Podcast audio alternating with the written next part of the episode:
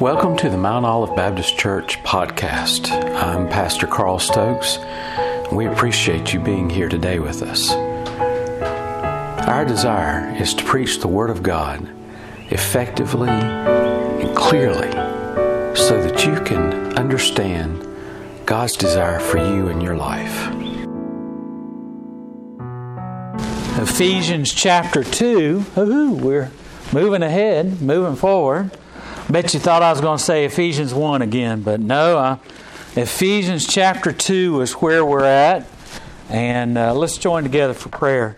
Dear gracious Father, Lord, we're, we come before you, and Father God, we realize we're unworthy of your love. We're unworthy of, of uh, your presence in our life, and yet you allow us to have a relationship with you that is born of the blood of Jesus Christ. And Lord, we praise you and we exalt you for uh, the great privilege it is to be a child of God. And Lord, we pray that you would help us to learn of our walk with you and learn of uh, our relationship with you so that we might uh, be uh, the fervent uh, and effective uh, body of Christ in this world. In Jesus' name we pray. Amen.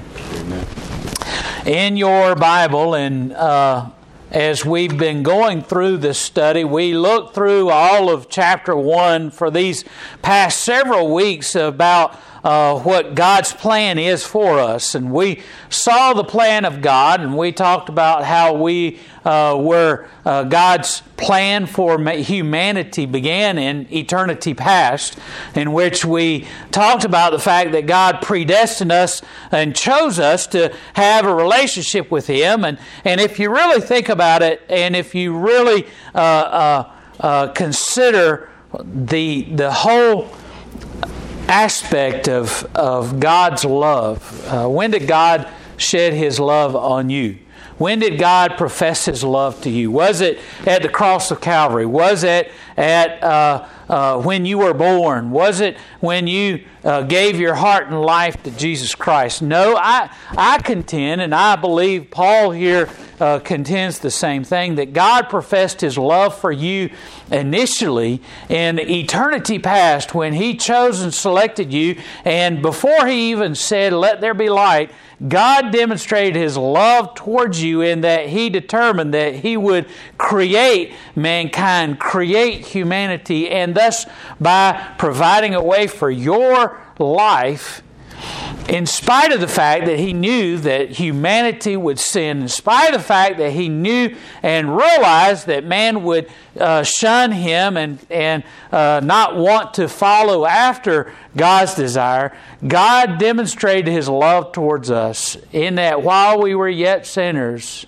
while we were yet, before we were even created, I believe, while we were yet sinners, Christ died for us, but I believe also that God determined that Christ would pay the penalty, that, that he would have to provide the, uh, the means of salvation. And so we talked about here at the beginning of Ephesians chapter 1 of how God predestined, chose that He would uh, exhibit this love towards us, and and uh, His plan would uh, included the, the choosing of mankind, of choosing to send uh, Jesus Christ to die on the cross for our salvation. And God's desire is that all man would have uh, uh, salvation. God sent Jesus to die on the cross for all mankind, not just those who accepted Jesus Christ. And God's gift of salvation is for all who would accept. But his desire is, is that we would select that out of free will. And, and so uh, that's the hard part that we have with understanding predestination when we also have free will. But for God, that's not difficult. He simply chooses to, to express His love to all mankind uh, that we might have salvation. And then uh, we saw that in the present that God is uh, working out our salvation, that God is redeeming us, that God is, uh, is wor- at work within us to, uh, to change and to transform us into the creation that, uh, that God desires for us to be.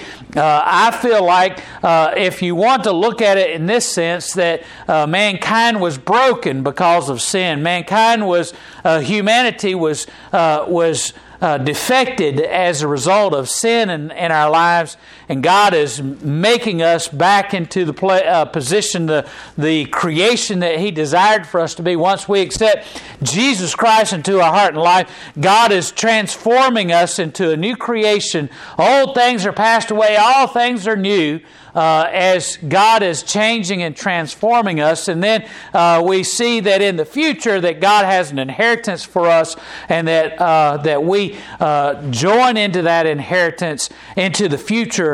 And then last week we talked about how uh, we are all in Christ, that we have the power uh, of, of God within us in Christ Jesus, that it is in Christ Jesus that, that we have uh, been given this new opportunity to glorify God and to, and to uh, to have this transformation because of the power which is brought upon us in Christ Jesus. Um, Eh, he even says, remember in verse 19, he says, And what is the exceeding greatness of his power toward us who believe according to the working of his mighty power, which he hath wrought in Christ when he raised him from the dead and set him on his right hand uh, in the heavenly places. We receive the great power of God, the same power that, that raised Jesus Christ from the dead, that elevated Jesus Christ to the right hand of the Father, is the same power that God works in us to change and transform us into the new creation that He desires for us to be. So now we look at chapter 2, and chapter 2 is after having an understanding of God's plan for us, we see in chapter 2 God's plan of salvation for humanity. And this is as clear as it can be uh, the plan of salvation. If you ever need to share salvation with someone and you can't think of a, a verse, uh, this is where you can turn as well uh, to, uh, to illustrate and under, uh, to demonstrate what God is doing in our life. Listen, uh, we're going to look at the first 10 verses. And he said, You hath he quickened who were dead in trespasses and sin wherein the time past you walked according to the course of this world, according to the prince and the power of the air, the spirit that now worketh in the children of disobedience, among, among whom also we all had our conversation in times past in the lusts of our flesh fulfilling the desires of the flesh and of the mind, and were by nature uh, the children of wrath, even as others. But God, who is rich in mercy, for his great love, wherein he uh, with he loved us, even when we were dead in sins, hath quickened us together with Christ. By grace ye are saved, and hath raised us up together and made us sit together in heavenly places in Christ Jesus that in the ages to come he might show the exceeding riches of his grace and his kindness towards us through Christ Jesus. For by grace are ye saved through faith, and not of yourselves. It is the gift of God, not of works, lest any man should boast. For we are his workmanship, created in Christ Jesus unto good works, which God hath before ordained that we should walk in them. Wow, what a statement. What a, a, a transforming understanding of what uh, we experience in our life. And, and unfortunately, uh, people have the wrong idea of salvation. I've hit on this a little bit before, but let me just share with you. Uh, for some people, they believe that once they get saved, their kind of uh, their life kind of goes on hold, and they're in a holding pattern, a waiting plan. That they see that salvation is only two aspects. That salvation is about setting them free from their sin, and then uh, an eternity of being with God in heaven. Now, those are some. Uh, those are aspects of of our salvation, but that's not all that salvation is. And we need to understand, Paul here is trying to help us to understand what does it mean to be in Christ. If we're in Christ Jesus, if we are a part of the body, if we are uh, made and transformed into a new creation, what is that creation? Why are we in that creation? Why are we in Christ? Why are we why is God doing all of this in us? And so Paul sets to establish uh, what it is that that God has done in our lives and helps us to understand what does it mean to have salvation in our life. Well, is it uh, and you know it, it, it depending on when you came to know Jesus Christ as your Savior, a lot of people have the idea that, okay, uh, getting saved is about coming to a decision about the fact that, that you understand that you have sin in your life, that you need a Savior, and you simply come and walk down the aisle you shake the hand of the pastor. You stand up in the front of the church, tell everybody you want to be saved, and that you uh, that you give your heart and life to Jesus. And then everybody comes and hugs your necks, kiss you on the cheek, and then a, a Sunday or two later, you or sometimes that very same Sunday, eh, depending on the particular church, you get dunked in some water, and then you get. Uh, uh, uh, uh you're all of a sudden uh, in a different classification of people within the church. And boom, that's it and you're just simply waiting around until you die and then God's going to take you to heaven. Well, that, that, that is uh, some of the things that happen with salvation, but that's not what salvation's all about. And Paul is here trying to explain to uh, the church at Ephesus uh, and to us through the work of the Holy Spirit in, uh, in Paul's life of, of writing this and being inspired by the Holy Spirit to write this to help us to understand what does it mean? What is it that, that God is doing in us? Look at there verse 1 again. It says, And ye and you hath he quickened who were dead in trespasses and sin. You need to first understand that, that salvation is about bringing to life that which was dead. And so many of us have the impression or the thought that, uh, that when we're uh, in our life that we're okay until we sin our first sin. But reality is, is that we're born into sin. That's why we sin. Uh, the illustration was made that, uh, that you don't become a murderer because you go out and murder someone. You are a murderer already in your heart. That's why you have the inclination to go out and to take someone's life, and that you uh, come to the point of desiring to murder someone and uh, then take someone's life. Now, we don't punish people for murder until they actually commit murder, but you don't become that person. Uh, you are a sinner born into sin. You are a sinner by birth. And that's the reason why you sin. It's not uh, that you become a sinner because you all of a sudden uh, sin uh, at your first sin. We, the Bible tells us that we are born into Adam, the first Adam born into sin. And then uh, we are given the opportunity to be born into the second Adam, that's Jesus Christ. Uh, that is a new life. And so, excuse me, Paul here says that we uh, have been quickened. Now, if you've been in a uh, a church this age and a church with a population of members uh, of this uh, particular type, uh, it's without a doubt that all of us have experienced a funeral before. Uh, whether it's a funeral of someone that you know in the community or a funeral of someone in your family, uh, uh, what is one of the main characteristics about the person that's in the coffin? They're dead, right? They have no more life.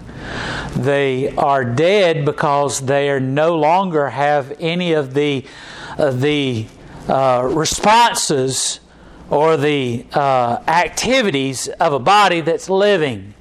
There uh, and unfortunately, some folks have uh, been in the hospital and they uh, don't die suddenly, and they uh, they are people who are progressively marching towards death's door, and it begins when uh, different organs within their body begin to shut down.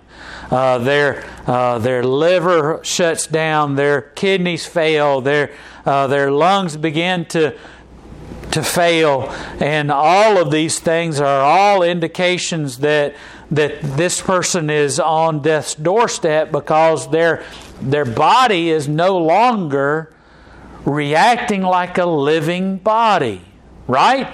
Their body is dead at, at a certain point uh, when usually uh, we consider a person uh, to be uh, completely dead at the cessation of brain waves, which is usually shortly after the heart fails and no longer can uh, pump oxygen throughout the body uh, in the blood and and uh, the brain dies out shortly afterwards because of the fact that it's no longer getting uh, oxygenated blood uh, flowing through the body and uh, into the, all the nervous systems and everything in the body fail and cease.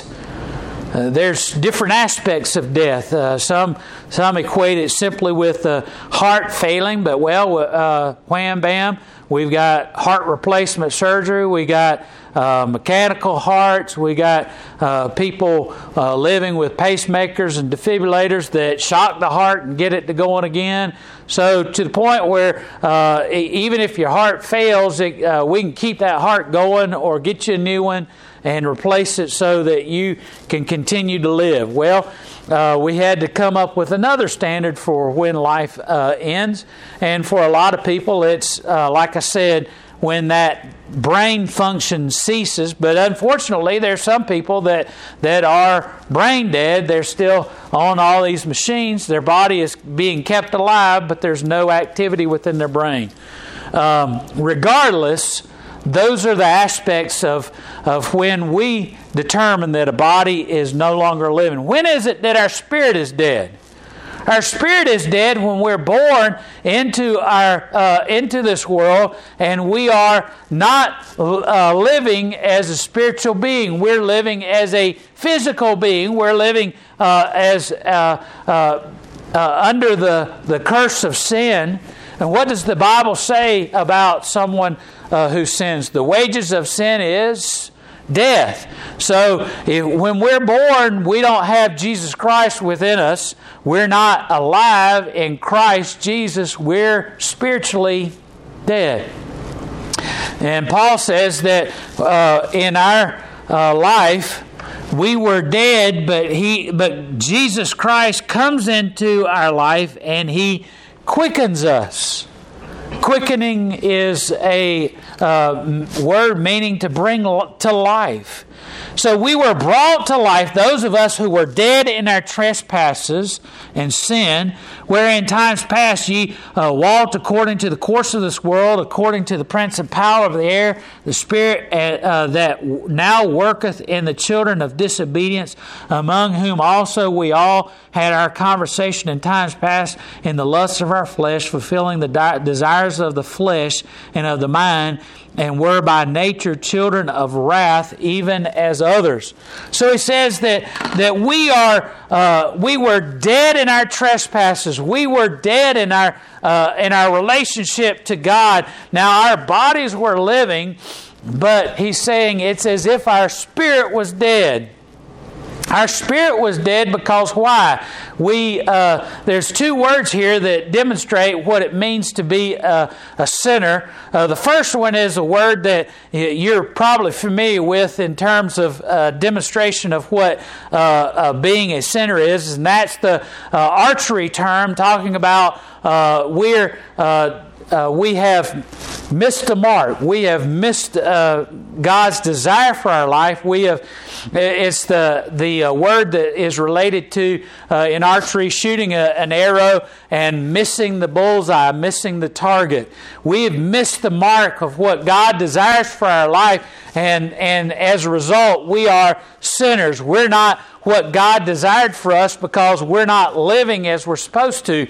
And the other word is a word that's related to stumbling or falling. And, and, and in essence, that's what sin is as well. He says, not only have we missed the mark, but we have stumbled, we have fallen, we have fallen by the wayside, we have uh, it's like uh, when you're driving down the highway and you uh, uh, drift on the on the road a little bit and you go a little bit too close to the edge and your tire drops off the side of the road and you're all of a sudden now you're uh, you've fallen off the road. You've come off the road and you've got to slow down and, or come to almost a stop so you can safely come back onto the road.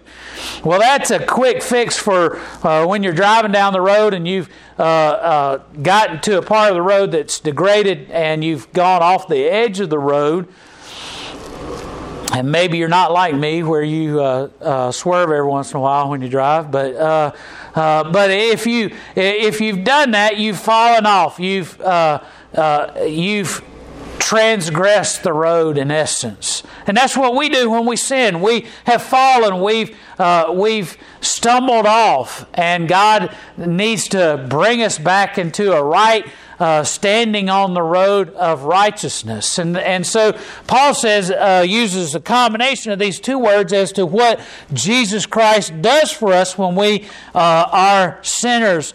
Uh, we, are, we have uh, been living in death in our trespasses and sin. We're walking according to the course of this world. We're living uh, like walking dead men. Uh, uh, we are walking around in this world with sin in our life. We're doing the things of this world. We're do, uh, living according to the desires and the mandates of this world. We're living in sin. And so we're dead uh, in Christ Jesus because of the fact that we're living according to the world. Listen to the things that, uh, that we are a part of, according to the prince and the power of the air. So we know we're not living under the allegiance of God, we're living under the allegiance of uh, the, the prince and the power of the air, Satan himself. We're living according to his uh, plan for our life and we're uh, the spirit that is now working in the ch- uh, children of disobedience this spirit the power uh, prince and the power of the air of this world satan has caused us to be the children of darkness the children of this world that we're in disobedience to God and we're not living according to what God desires for us. And how are we doing that? He says, We have in our conversation times past the lust of the flesh, fulfilling the desires of the flesh and of the mind, and we and were by nature the children of wrath even as others. And so we're living according to the lust of our flesh, the lust of our eyes, the, uh, the lust of our uh, life is, is, is spirit. Our spirit is desiring after the things of this world, desiring after the sinfulness of the world. Why? Because we're dead in our sins, dead in our trespasses. And if that was the end of the message, if that was the end of the verse, uh, we would feel as though we're hopeless and without any uh, measure of desire of being able to get back in a right relationship with God. But, but the next verse begins by saying what? It says, But God. God saw our deadness. God saw our degrading uh, uh, life. God saw the fact that we were dead, but God, who is rich in mercy, but God, because of His great love, but God, because of His desire to, uh, to show His love for us, even while we were dead in our sins, God is the one who has brought us to life. It is God, and because of His love, because of His mercy, that we're no longer dead. It is because of God's great love for us. what a beautiful verse to have on Valentine's Day. God's love for us has brought us back to life, but God has, uh, when we were dead in our sins, hath brought us back to life, hath quickened us together with Christ. By grace are you saved. It is because of God's love, it is because of His mercy that He has shown us His grace. See, it's God's grace that allows us to be uh, uh, quickened, to be brought back to life, but it is because of His mercy. He had to show us mercy first and show us love in order to then extend to us His grace. It is through His grace that we are saved. He says, and hath raised us up together and made us sit together in the heavenly places in Christ Jesus. And so here's the here's here's what Paul is saying is not only is the fact that we were dead and we were completely uh, subservient to the lusts of this world, to the lust of our bodies, and, and we were living in our sinfulness and living in, a, in, a, in disobedience to God and living in a way that was disgraceful to God. But God showed, uh, in the midst of all of that, God showed His grace, His mercy, His love towards us so that we would be able to be raised again, to be brought back to life. And how are we brought back? He says, in the same power that raised Jesus Christ from the dead, God raised us from our death and allowed us to live uh, just as Jesus Christ is alive today because of being raised from the dead and no longer uh, uh, in the grave, we are no longer dead in our sins, dead in our trespasses, dead in our lust, dead in our disobedience. We have been brought back to life to sit at the right hand of the Father with Jesus Christ, uh, and we are alive again. We are in heavenly places in Christ Jesus. You see, we're no longer, when we accept Jesus Christ into our life, when Jesus Christ comes into us, that is the beginning of eternal life. When we accept Jesus Christ, we've now begun. Uh, listen, if you have Jesus Christ, when you accepted Jesus Christ, at any point after that, are you going to have death? Well, this old fleshly body is going to die, but guess what? Your spirit is no longer dead. It will never be dead again. It's never going to experience eternal death. It's never going to be uh, experience any more ever again separation from God because God has brought you back to life. You're never going to die in your spirit. And so, for that reason, from the point in which you accepted Jesus Christ, whether it's when you were seven or eight years old, or when you were 70 years old, whenever it was, you are now living eternally because you will always be in the presence of God. You are always in the presence of Jesus Christ. You are always, excuse me, a child of God from that point on. And for that reason, your life is just beginning. Eternity is just beginning in which you can live you are, are to live for Jesus Christ. That in the ages to come he might show the exceeding riches of his grace and his kindness towards us through Christ Jesus. For all eternity, God is going to show his exceeding riches of His grace towards us through Christ Jesus. And then the verse that we're all so familiar with For by grace are you saved through faith, and not of yourselves. It is the gift of God, not of works, lest any man should boast, for we are His workmanship. Now you get that? You are created by God and recreated in Christ Jesus unto good works, which God hath before ordained that we should walk in them. So when you get Jesus Christ in your life, it, your life is so much more than just simply freedom from the shackles of the bondage of sin. And that is such a beautiful image, and it is such a wonderful image. Uh, I'm not trying to discount the fact that you have been set free. You are set free. When you accept Jesus Christ into your heart and life, you are unchained and unfettered. You are no longer bound to sin. You are no longer bound to the lusts of this world and the lusts of your flesh and the things that caused you to be a child of disobedience no longer have dominion in your life because Jesus Christ is in you. Jesus Christ is, is brought you back to life, and Jesus Christ has caused you to have life and to have life everlasting that is beyond the simple life of this world but life that exists for eternity with God because we are in Christ Jesus. We are with Christ.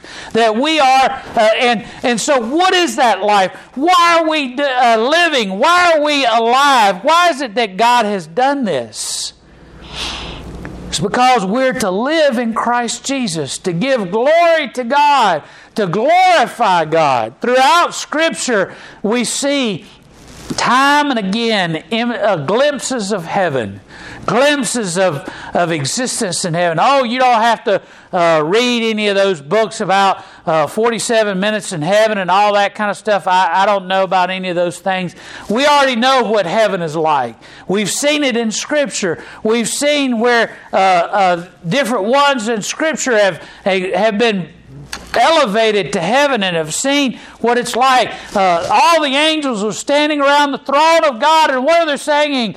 Holy, holy, holy is the Lord God Almighty. That is glorifying God. And guess what? Heaven is not going to be about worrying about what the streets are made of or what, how big our mansion is or anything like that. Heaven is going to be spending all eternity in the presence of God singing, Holy, holy, holy is the Lord God Almighty. We are to glorify God. And guess what? We need to begin by doing a little bit of that now. We need to begin by doing that in our everyday life. And Paul uh, points that out. He says, We're living by grace, God's grace, through the faith in Jesus Christ, not, not because we've done something, but as, as a gift of God, not because we are uh, to work things out because we don't need to, uh, to try and boast ourselves, but we are God's workmanship, created in Christ Jesus unto good works, which God hath ordained that we should walk in them. We've been called to walk in the goodness of Christ. We've been called to be a child of God. And the reason why sin is so wrong and so bad for us as a Christian is because you can't glorify God in disobedience. You can't glorify God in sinfulness. You can't give God the glory in your life when you are contradicting what God desires for you and what God desires. You can't glorify God in unrighteousness. And so all of our life should be living, doing good, doing the good works that He's talked about, that He's ordained. That God has set aside, set apart, the activity, the lifestyle that God has set apart. We're to live and walk in that. Why? So that we would glorify God in what we do. That we would glorify God and, and, the, and profess to the world through our actions that God has changed us that God has transformed us, that God is working in us. We can't keep sinning in our everyday life. We can't continue to disobey God because it doesn't bring glory to God. It doesn't demonstrate that our life is different, that God has brought us back to life. Again, what's the what's the uh, what is the uh, overall trait of a dead body? It doesn't react, it doesn't have life. What is the overall trait of a living, breathing body? A living body is it is active, it is reactive, it does things, it lives in a certain way, it lives. We can't be a, a Christian if we've been uh, brought back to life if we're not living, if we're dying in our sin. We must be alive in Christ. We must be about the things, the good works, the things which God has ordained, and how we should walk. Well, that's what it is to be a Christian. That's what the difference between simply just walking the aisle and shaking a hand and, and saying, hey, I want to be a member of the church and getting dunked in some water And all those things are meaningful and significant when it's accurate and true as to what you're doing. But if you've not been brought to life by the power of Jesus Christ, you're not alive. You're still dead in the coffin. You can say you're alive. You can be propped up and people can lift your arm and act like you're alive, but you're still dead. You're not alive until you've been given life. And you're not given life until you have Jesus Christ within you to quicken your life through His mercy, through His love, and by His grace. Let's pray. Dear gracious Heavenly Father, Lord, we praise you and thank you so much for the life that we have in Jesus Christ. Lord, we pray that you would cause us to understand that being a Christian is more than just simply signing their name on a dotted line or, or having a membership in a church or something like that, that it's all about your bringing us to life.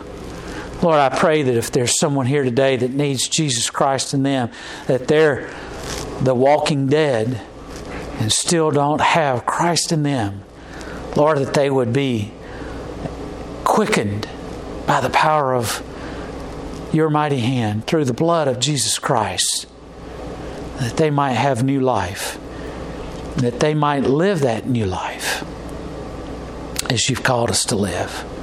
That you'd help us to share the love of Christ. Lord, there's people out in this world that we know that they're still dead in their trespasses, dead in their sin. Lord, help us to be burdened for their lives. Lord, help us to go out and to find them, to bring them back to a right understanding of your love and, and a relationship with you. Lord, help us to be the church you've called us to be. To be people of life, life in Christ. The people are searching for those who are in darkness bringing them to the light of Jesus Christ. In Jesus' name we pray. Amen.